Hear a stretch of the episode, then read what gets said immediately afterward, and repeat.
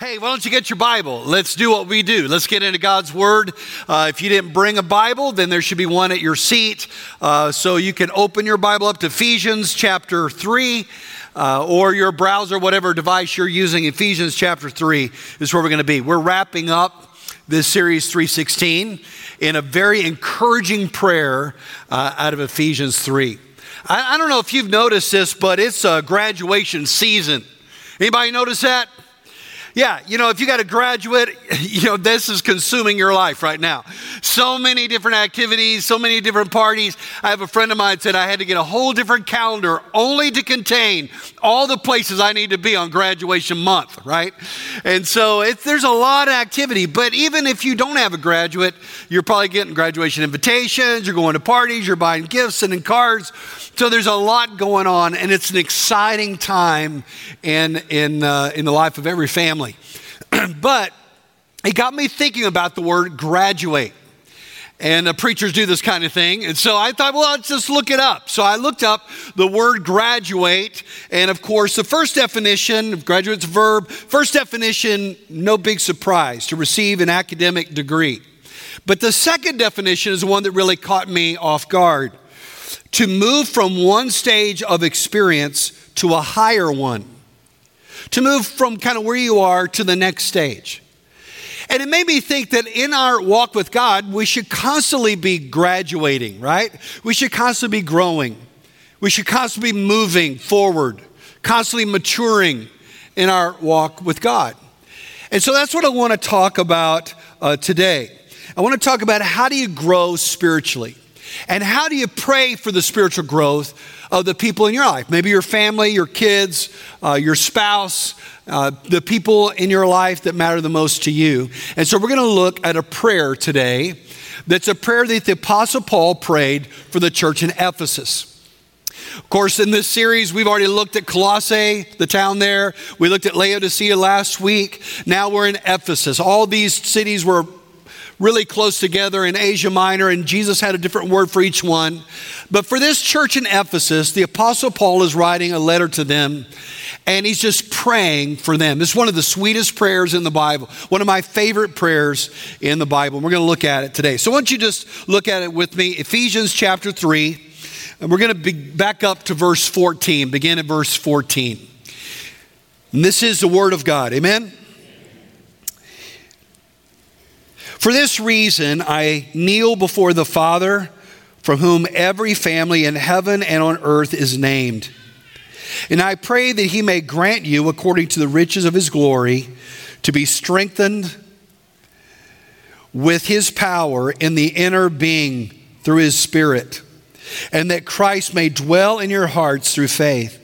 I pray that you, being rooted and firmly established in love, may be able to comprehend with all the saints what is the length and width, height, and depth of God's love.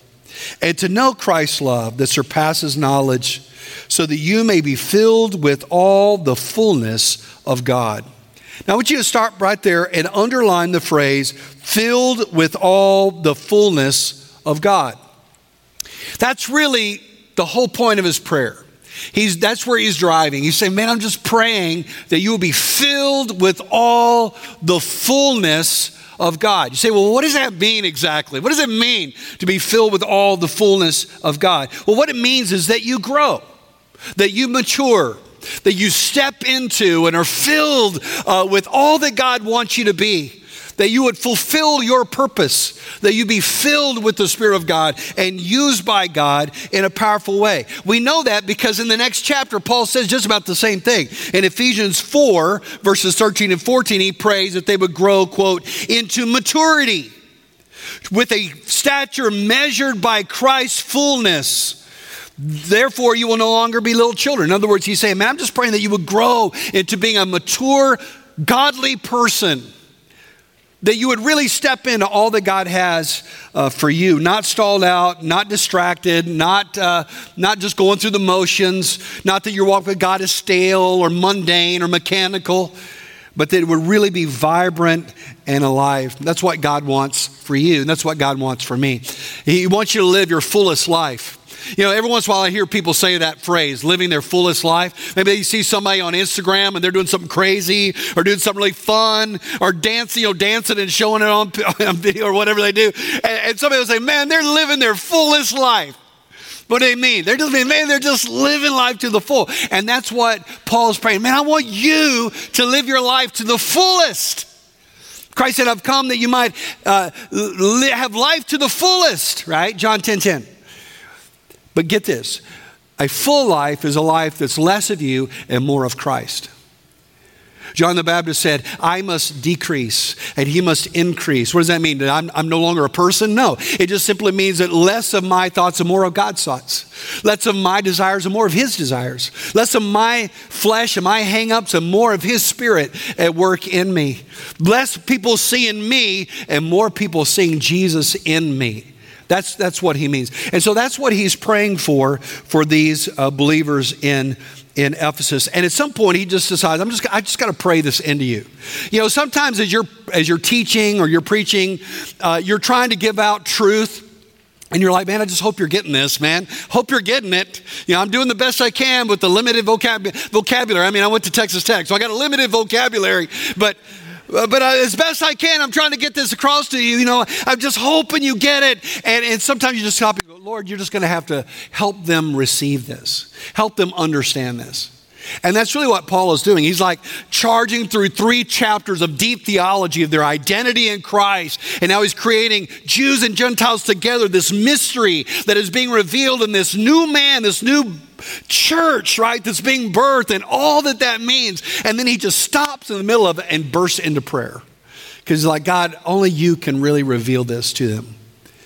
Prayer is a very powerful thing. This uh, January, I received an envelope from a friend of mine who's a pastor in Alabama. He and I have interacted over the last several years in ministry, just struck up this great friendship. In fact, I was just with him this last week. And this envelope was from him. It was an eight and a half by eleven manila envelope. I tore it open and saw about five pages of just white, like printing paper with his handwriting on it. And as I started reading it, I noticed that there was a date and then a prayer that he written out for me. And he had prayed every Friday, every month for a whole year. Every week he was writing out what he was praying for me. And I tell you what, that just really moved me. Uh, that, that he would just even be thinking about me enough to pray, but then to write it down so that I could see what he was praying. And that just stirred my heart. And that's what Paul is doing here. He's writing down his prayers for you and his prayers for me. What's he praying for? He's praying for our growth. Notice he, he starts off with his prayer, for this reason I kneel. Paul is in prison. Paul can't get to them. He can't be with them. Sometimes people are on our heart, we can't get to them physically. But he said, man, I'm praying. You know, I hear oftentimes people say, well, I can't do much. All I can do is pray. As if that's just like a small thing. Actually, that's a powerful thing. Listen, God's not doing uh, anything uh, apart from, man, the prayer of his saints, man. God is moving in response to his prayer. And as you're praying, then God is moving with your prayer, even prompting you to pray. Uh, and he's working in that person's life. And so it's a very important thing that you pray. But it's also important how you pray. And as Paul gets on his knees in this prison cell, he, he just launches into worship. I mean, notice what he says here, verse fourteen. I kneel before the Father, from whom every family in heaven and on earth is named. In other words, he's saying, Father, the, the eternal family of yours. You're our Father. We've been born again by the blood of Jesus Christ. And we have family in heaven. They're already in heaven. And we still got our church family that's here on the earth. But man, all of us, we come from you, God. We know who you are. You're the, you're the Father of us all. He knows who God is. He worships him for who he is. But he also worships him for what he can do. Look at verse sixteen. He's praying, quote, according to the riches of his glory. He said, Father, you can do anything. Man, you, you can do anything. I don't know if you've ever been with somebody like super powerful, maybe a high government official or a C E O of a big company or maybe just super uber wealthy. And you think, man, I just, man, this person could pretty much do whatever they wanted. They, they have a lot at their disposal. He's like, Father, I'm coming to you and I know who you are, but I know there's nothing that's too big for you. Now, I know that nothing is outside of your control, that, that you have everything at your disposal according to your riches and glory. Father, I'm coming to you. You notice just the worship that's happening on his knees in this prison cell? And then he begins to pivot and he begins to pray uh, for these believers.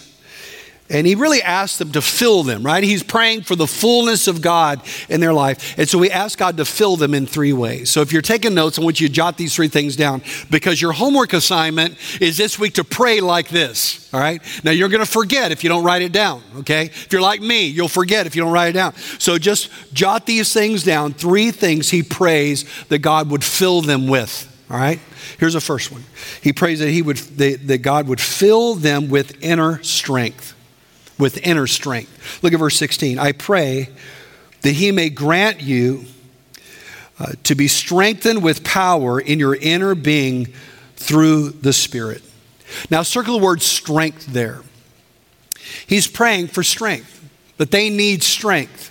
But then it's not like I'm just praying that you would just kind of just double down and just kind of dig deep and just kind of just do it the best you can. It's not, it's not grit. He's not praying that they would just have internal grit. He's not praying that they would just try harder to be better. Hey, by the way, the Christian life is not just trying harder to be better, right? You can't do it apart from the power of God. So he's like, man, I'm praying that the Spirit of God would give you strength like that's outside of yourself, a supernatural strength. And, and that this strength would just sink down into your inner person, and that you would have the strength to walk with God. You know, Jesus promised this kind of strength for every believer. In the upper room, Jesus said in John fourteen, listen to the words, I will ask the Father and he will give you another counselor to be with you forever. He is the Spirit of truth. The world is unable to receive him because it doesn't see him or know him, but you know him, because he remains with you and will be in you. Jesus said, you know, when I go away, I'm going to send the Holy Spirit, this counselor. When we think of a counselor, we think like somebody that's giving you therapy, right? But it's more like legal counsel, or more like helper. I like that translation better, helper, that he's come alongside to help you and to empower you. Later on, Jesus will tell his disciples to go pray in Jerusalem and wait. And he said, and the Spirit of God will empower you. You will be empowered by the Holy Spirit. And then you will be my witnesses. So this idea is that you really can't do what I'm asking you to do unless the Spirit of God empowers you to do it. And so this is what Paul is praying for. He's saying, I'm praying that God would fill your heart with strength to live this Christian life. And it would happen, notice what it says, in your inner being. In your inner being. You know, did you know that the Bible talks about your outer person and your inner person? All right, it's not really a duality. It's just talking about what is physical and what is not physical. Your outer person is your physical. Uh, right out in the margin of your Bible, Second Corinthians four sixteen, he says, even though our outer person is being destroyed, our inner person is being renewed day by day. Right? Your outer person is this physical body, and, and our outer person is, is failing. Somebody want to say amen to that? Hey, our outer person is failing. Agreed? I mean, I'm looking at you. Some of you are wearing glasses. I mean, I'm wearing glasses too. I know. Some of you are losing your hair. Yeah, I, I used to have hair, you know. Back in the day, you know, some of you, it's a little, little hard to get out of that bed, you know, a little creaking going on, man. It's just not, you're just, some of you guys are like, what did he say? You got to turn this thing up. You know, I mean, it's, you know, our outer bodies are failing. But he said, even, even if our outer bodies are failing, man, internally, you can be strong. You can have the strength of God in your life. And that's what he's praying for. Man, I'm praying that you just be strong internally. Why? Why is it so important that he would pray and beg God to give him strength? Because he knows the battles that they'll be facing. If you go on and look at Ephesians six, he talks about a spiritual battle. A spiritual battle that's raging against the, the spiritual forces uh, of evil around us. That's, that's reality. And listen, it's not easy to be a Christian in today's world. It's not easy to stand for Christ at your office.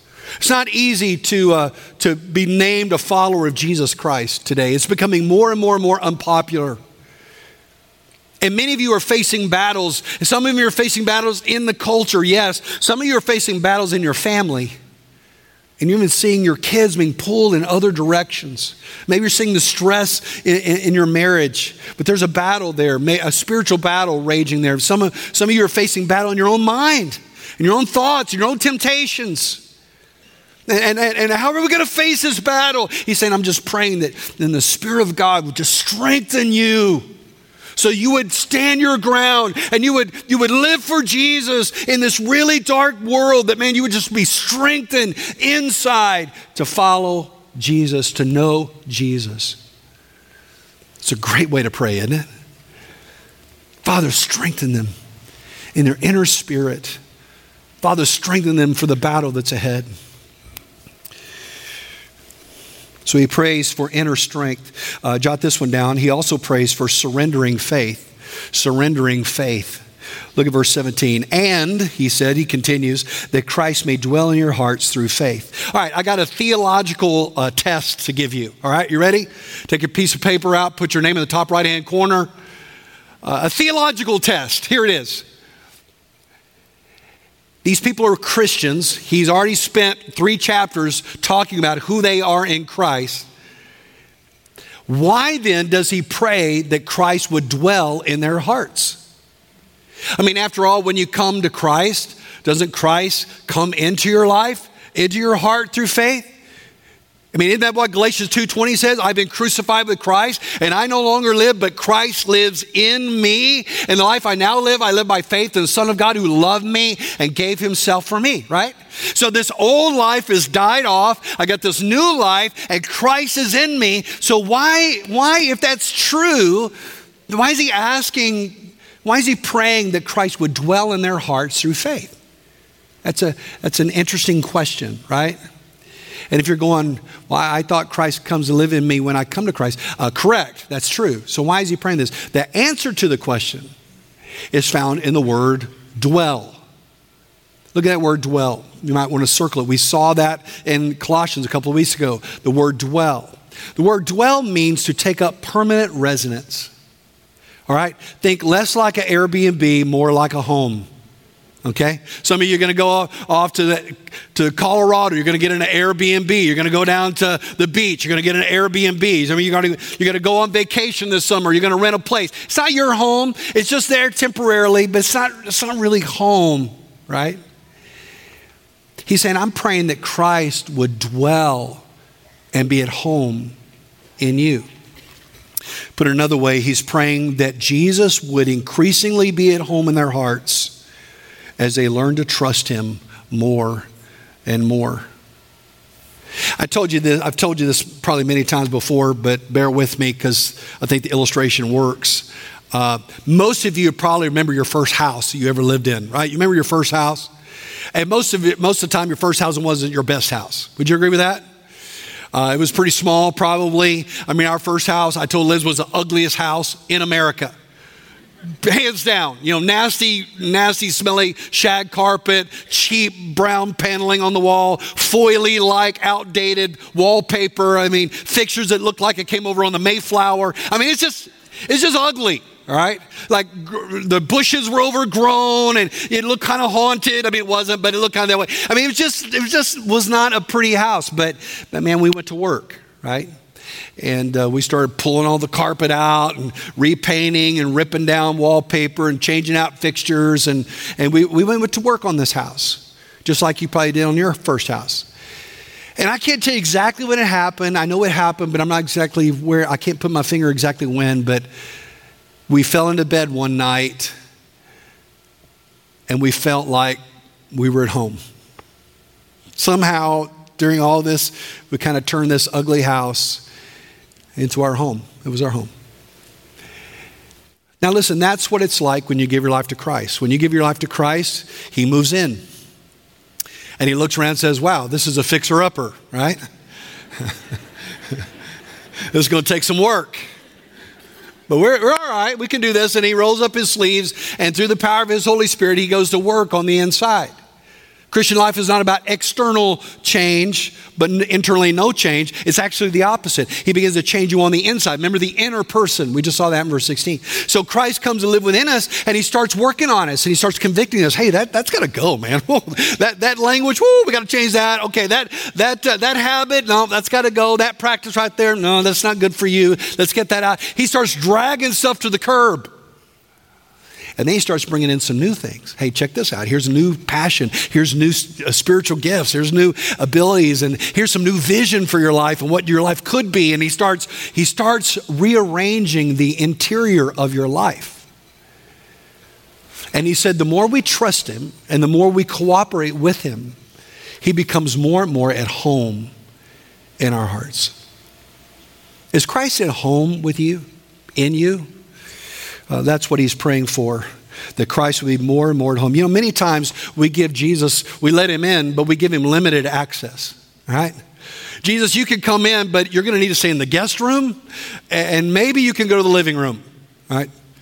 Cannot go to the entertainment room, cannot go to the bedroom, cannot go to the office, all right? Those are off limits for you. Only stay in this little part of my life. But Jesus just doesn't want a corner of your life. He wants all of it. He wants all of it.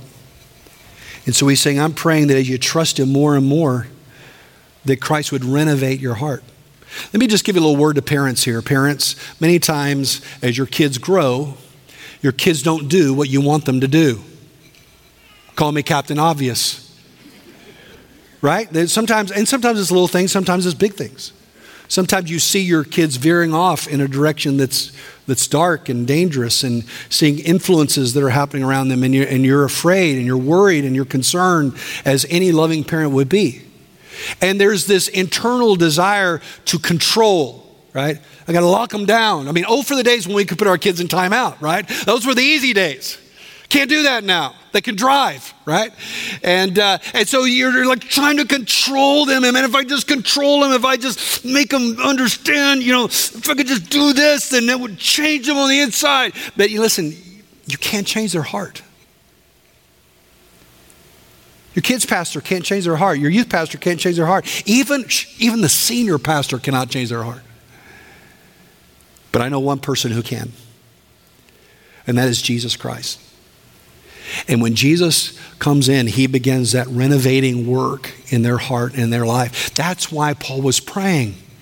He's like, Lord, only you can do this. God, I pray that you would just, man, Christ would dwell in their hearts. And God, you would just remove the things that need to be removed. And you would convict them when they need to. And God, you would change the furniture and the arrangement of their life so that you're at home in them. What a beautiful way to pray. What an urgent way to pray. Are you praying for your kids like that? Are you praying for your husband like that?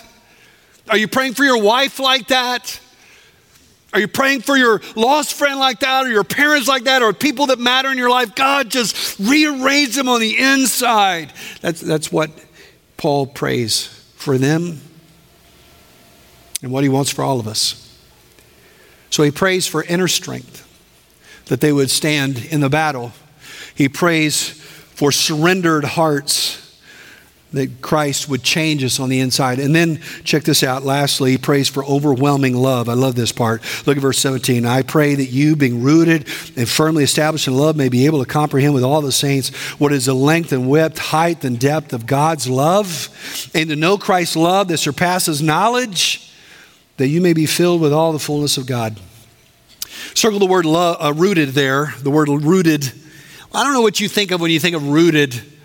Uh, when I when I think of that word, I think of the shepherd's tree. The shepherd's tree actually is indigenous to the Kalahari Desert, which is in South uh, Central Africa, one of the most arid places in the world. Uh, this is called the shepherd's tree. Uh, some in, some people in that part of the world call it the tree of life, simply because it provides life-giving shade in, in an otherwise sun-scorched part of the world.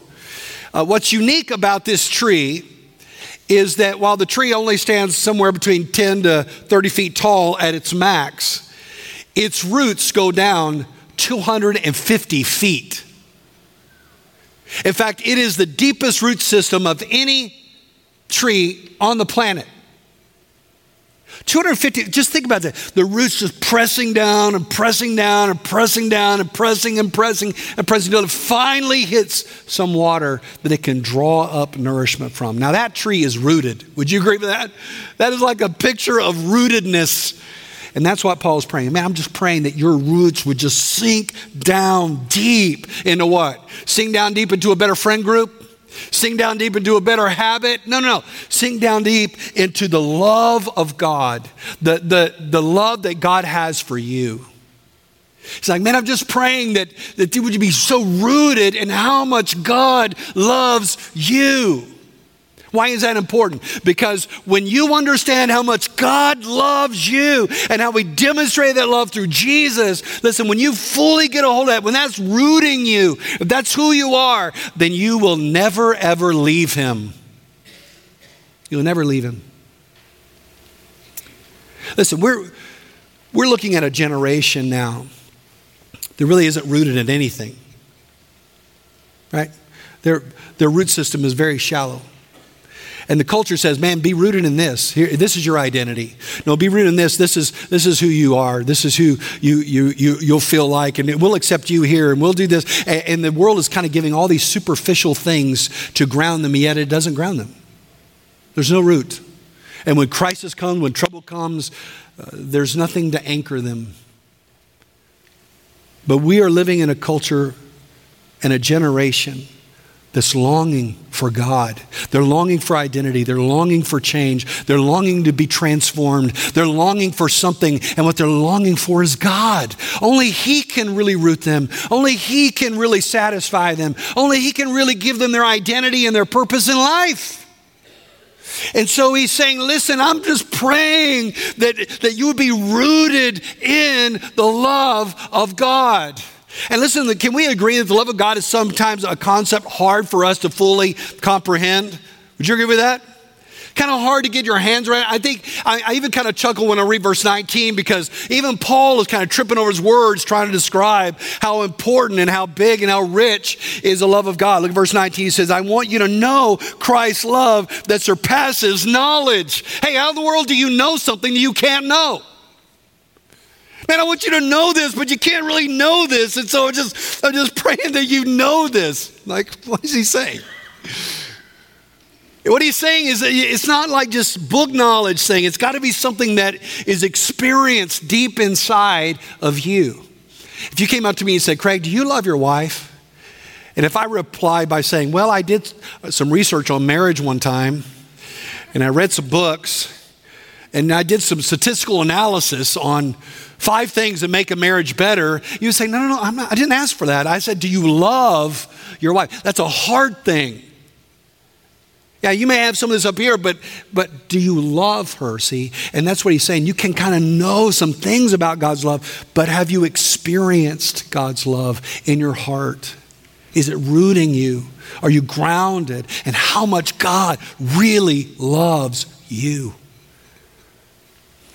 Listen, we cannot fully understand how much God really loves you, but he does. He really, really does.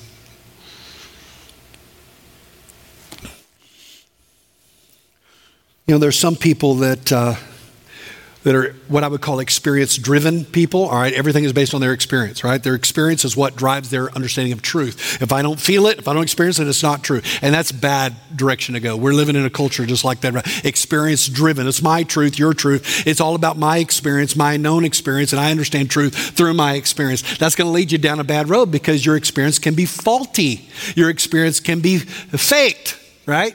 Your experience isn't always a barometer of truth. On the other hand, there are other people that are experience deprived, all right? And they fill churches, right? They have good theology in their head, but they've never experienced change in their heart. Paul is not arguing for experience driven or to be experience deprived, but just say, look, for three chapters, I've tried to explain to you who you are in Christ and his great love for you. And I'm just praying that that would bring that down from your head and it would finally sink down and root in your heart so that you would really know how much you are loved by God. Because when you know how much he loves you, then you will love him back. You will love him back. That's why he says, he said, I want you to know how high God's love is. Psalm one oh three, verse eleven, for as high as the heavens are above the earth, so great is his faithful love toward those who fear him. He said, go out tonight and just look at the highest star and think about, man, even space cannot contain the love of God. He said, I want you to know how deep is God's love. First John three sixteen says, this is how we know what love is, that Christ laid down his life for us. Man, it just, that's how deep his love is for you. He would sacrifice his own self. I, I want you to know how wide it is. I want you to know how long it is. It's throughout eternity. He's never going to like wane in his love. He's not going to fall out of love for you. His love is consistent and eternal. Once you get your mind around that. Elizabeth Elliot, whose husband died as a missionary and who wrote many books about just growing in Christ, she used to say this, God loves you with his everlasting love, and he holds you with his everlasting arms. That's how much God loves you. And he said, listen, I'm just praying that you would just root yourself. It, yeah, but you don't know what I've done. You don't know where I've been. And all my mess ups. Yeah, yeah, I get all that. But that's why Christ came. He loves you that much. Do you hear what Paul is praying? It's almost like we're sneaking in the back room and we're kind of getting putting our ear next to the wall where Paul's praying, and you hear he's on his knees and he's begging God, begging God, God strengthen them for the battle. God just change them on the inside so Christ dwells. God just, just show them how much you love them. What a powerful way to pray for those in your life. And then he closes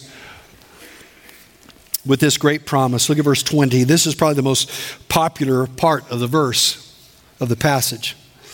He says, now to him who is able to do above and beyond all we ask or think according to the power that works within us, to him be glory in the church and to Christ Jesus to all generation forever and ever. Amen. I just love that. He's like, man, I, only God can do this in you. Only God can just show you this. Only God can strengthen you. Only God can change you on the inside. Only God can show you his love. And if God's able to do it, if you just keep praying and seeking him, he will change you on the inside. He will do these things in your heart. He will do them in your family. He will do it in those that you love. If you cry out to him like this and beg him, God can do it and God will do it. And then he just talks about, man, to him be glory forever and ever. He's like, when you live like this, that God's going to be glorified in your life. He's going to be glorified in you. You know, I just, uh, I, I just love this picture, right? That here's this person, they're filled with God. And it's just like, man, that's a different person, man. When he walks in the door, there's just something different about him, man. God's just, God's just using him. I see, I see more and more of Christ in him or her. You know, a church like this, man, they're just, God's just working there. God's glorified. Listen, God is glorified in you when you are full of him. God's glorified in you when you're full of him. So maybe this week you get on your knees and you say, Lord, fill me. Lord, fill me with the strength I need. Lord, fill me with, with your presence and change whatever you want to change. Just, just go to work. I'm a wreck. I need, I need you. Lord, just remind me how much you love me. I don't have to earn it. I don't deserve it. I just can receive it. And then once you pray for yourself, maybe you pray for those around you, that they would glorify God like this. Would you bow your heads with me for a minute?